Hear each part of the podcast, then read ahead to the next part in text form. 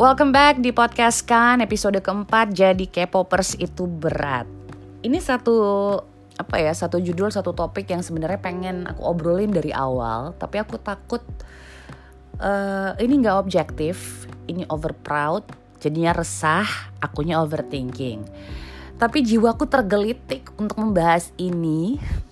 Jadi aku coba bahas ya setaunya aku karena bisa dibilang aku ini kayak popers jalur karma. Kalau dulu aku sempat banget ngeledekin, maksudnya ngeledekin temen-temen aku yang suka sama K-pop, terus ngeliatin idol yang kayaknya, aduh apa ya gitu. Sekarang aku malah jadi army, suka sama Bangtan Sonyeondan alias BTS. Gak bohong nih teman-teman kalau budaya pop Korea pelan tapi pasti berhasil sekali mempengaruhi kehidupan masyarakat dunia terutama negara kita Indonesia. Produknya banyak mulai dari film, dari drama, lagu, fashion, makeup, skincare, makanan. Bahasa Korea yang pelan-pelan kita pelajari itu juga apa ya? Luar biasa animonya di sini. Bahkan mempengaruhinya juga bisa sampai melibatkan emosi, ke mental dan sosial bagi beberapa individu di berbagai usia. Sesuai dengan judul, menjadi K-popers itu berat itu memang benar karena menurut orang awam, mungkin orang yang ngelihat dari luar, kita yang suka sama K-pop itu ngerugiin diri kita. Belum lagi ada celaan suka sama cowok feminim, kita dibilang pemuja plastik, terus cowok-cowoknya dibilang tukang dandan. Lucu sih sebenarnya. Karena kalau misalnya mau dilihat plastik atau enggak, operasi atau tidak, itu kan hak tiap individu Siapa pun ingin memperbaiki diri boleh dan berhak untuk operasi plastik. Di Indonesia juga banyak kok yang seperti itu. Lalu kalau masalah dandan, kita mau keluar rumah aja kita pakai baju yang bersih, yang layak gitu kan. Apalagi untuk seorang idol. Mereka mau tampil di TV ditonton jutaan orang ya otomatis lah dandan yang proper gitu kan. Nggak mungkin kantong matanya kelihatan. Ini mau perform bukan mau ke warung depan rumah. Jadi memang harus benar-benar diperhatikan. Ditambah lagi mungkin ada obrolan atau omongan dari orang. Hmm, kamu ngapain sih beli albumnya? Kan mahal. Udah gitu kamu nggak ngerti bahasanya. Merchandise-nya juga seperti itu mahal. Light sticknya mahal tiket konser mahal semua mahal. Terus nggak segan juga kalau ngeliat kita ini fans K-pop ikutan voting, terus streaming, beli konten dan itu semua pakai uang sendiri belum lagi kuota internetnya itu doang ya enggak lah masih ada satu hal yang buat berat juga karena kita sering menjadi bahan cemooh dan tertawaan dibilanglah reputasinya negatif dan dianggap ini kita tidak kritis jadi K-pop dan fandomnya ini memang merupakan budaya yang tidak mengikuti konvensi budaya arus utama yang tampilannya memang maskulin dan didominasi oleh negara barat. Cukup berat kan menjadi fans K-pop? Tapi dibalik itu semua, menjadi K-popers ini juga banyak sekali sisi positifnya.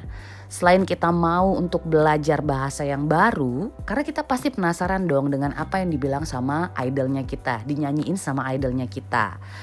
Kemudian seorang K-popers ini juga memiliki teman atau relasi yang luas karena kita bisa sering komunikasi dengan orang-orang dari berbagai negara. Ditambah, para idol ini juga ngajarin kita untuk termotivasi, lebih bekerja keras dan konsisten. Karena talent aja nggak cukup. Di mana para idol ini mencapai kesuksesan yang seperti kita lihat, mereka menjalani sesuatu yang nggak mudah, prosesnya lama, butuh training bertahun-tahun untuk debut, dan setelah itu perjuangannya juga belum selesai. Karena mereka harus terus berusaha supaya diakui menjadi sosok yang ada dan hadir di industri hiburan yang presentasi untuk suksesnya itu cuma 0,1 persen. Bayangin, presentasi untuk sukses hanya 0,1 persen. Ya, hobi kami memang kebetulan berbeda ya dari orang kebanyakan. Mungkin kamu yang lebih konvensional hobinya bersepeda, kemudian senang bercocok tanam. Dan kalau ngobrolin hobi, kesenangan dan kesukaan kan balik lagi nih ke masing-masing orang. Jadi kita nggak bisa langsung kasih apa ya kasih penghakiman gitu wah ini alay nih segala macem nggak bisa tapi di antara semua hal yang berhubungan dengan K-pop ini ada satu hal yang membuat aku tuh kayak wow berdecak kagum sama fans K-pop yang sekarang ini. Jadi kemarin mereka ini sudah sering sekali meninggalkan berbagai macam jejak gerilya dalam isu sosial politik dunia dan kemanusiaan. Jadi makin melek, makin sadar dan makin tahu apa yang terjadi di dunia sebenarnya. Kita nggak cuma berkutat di kehaluan semata. Dimulai dari kemarin menyabotase kampanye Presiden Amerika Serikat sampai melakukan gerakan White Lives Matter. Tanggal 19 Juni ya 2020 di mana ini menjadi peringatan akhir perbudakan di Amerika Serikat, para fans K-pop membeli tiket kampanye Donald Trump yang kebetulan kampanye juga. Tapi pada hari H fans K-pop ini nggak datang. Jadi kayak ngerjain gitu, ngeprank. Tapi yang diprank adalah Presiden Amerika. Dan sebelum melakukan sabotase kampanye ini, fans K-pop juga pernah menggunakan fancam atau fan kamera ya. Jadi ini adalah sorotan video dari fans ke salah satu bias atau crushnya yang ada di satu grup. Kalau misalnya dibilang fancam ini sebenarnya ganggu ya kalau misalnya diposting di sosmed. Tapi inilah yang dijadikan senjata melawan polisi untuk memberikan dukungan terhadap George Floyd atau gerakan Black Lives Matter kemarin. Jadi ceritanya kemarin, ini aku cerita sedikit boleh ya. Uh, kepolisian Dallas ngumumin mau akan ngeluncurin aplikasi iWatch Dallas melalui akun Twitternya dan reply dari akun uh, kepolisian Dallas ini dibanjirin sama reply fancam oleh fans K-pop. Jadi akun tersebut kayak hilang aja gitu cerita mau peluncuran aplikasi. Tapi nggak cuma itu, K-popers juga sempat masuk ke Google Play Store dan juga App Store untuk ngasih komentar tentang idolnya mereka dan ngasih bintang satu ke app tersebut. Dan kurang dari 24 jam, aplikasinya terjadi kesalahan teknis. Sampai segila itu pengaruhnya. Dan yang buat aku makin merinding kemarin adalah uh, fandomnya BTS Army mengikuti jejak idolnya dengan menyumbang senilai 1 juta US dollar dalam kurun waktu 24 jam karena BTS nyumbang segitu untuk gerakan Black Lives Matter. Ini kalau di luar negeri memang gila ya gencarannya ya. Tapi kalau di Indonesia, fans K-pop itu juga turun tangan ketika ada ketidakadilan terhadap komika yang bernama Bintang Emon. Kamu pasti tahu lah, yang diserang sama buzzer karena ngomentarin kasus hukum novel Baswedan. Kalau diperhatikan juga masih banyak sekali gerakan yang dibuat sama fans K-pop ini yang melibatkan isu sosial, budaya, bahkan sampai kemanusiaan.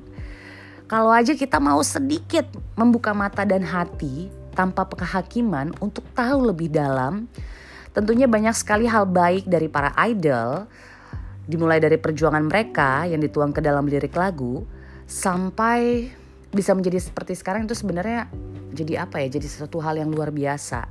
Ditambah musik pop Korea ini menyukai diferensiasi dan juga perubahan.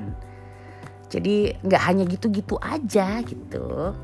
Beberapa hari yang lalu aku juga baca satu artikel ada kamu pasti juga pasti tahu aku sempat share juga di uh, Instagram. Isu penolakan omnibus law cipta kerja atau undang-undang ciptaker di sini ternyata fans K-pop Indonesia khususnya ini gerah sekali. Karena setelah membaca dan mengerti dengan seksama undang-undang yang satu ini K-popers mulai bersuara dan ngebantu dengan hashtag-hashtag tagar penolakan. Salah satunya hashtagnya ya maksudnya adalah Mosi tidak percaya dan sampai bikin petisi penolakan sehingga menjadi trending trending di Twitter ya, tapi trending topik dunia, bukan cuma trending topik Indonesia, tapi langsung dunia. Jadi sekarang para akademisi, aktivis, LSM, media, oposisi, dan K-popers itu udah nyatu ngebentuk sebuah klaster besar untuk bisa saling interaksi dalam satu jaringan. Ditambah dari beberapa negara luar juga sudah mulai berkomentar dan memberikan simpati juga semangat untuk Indonesia.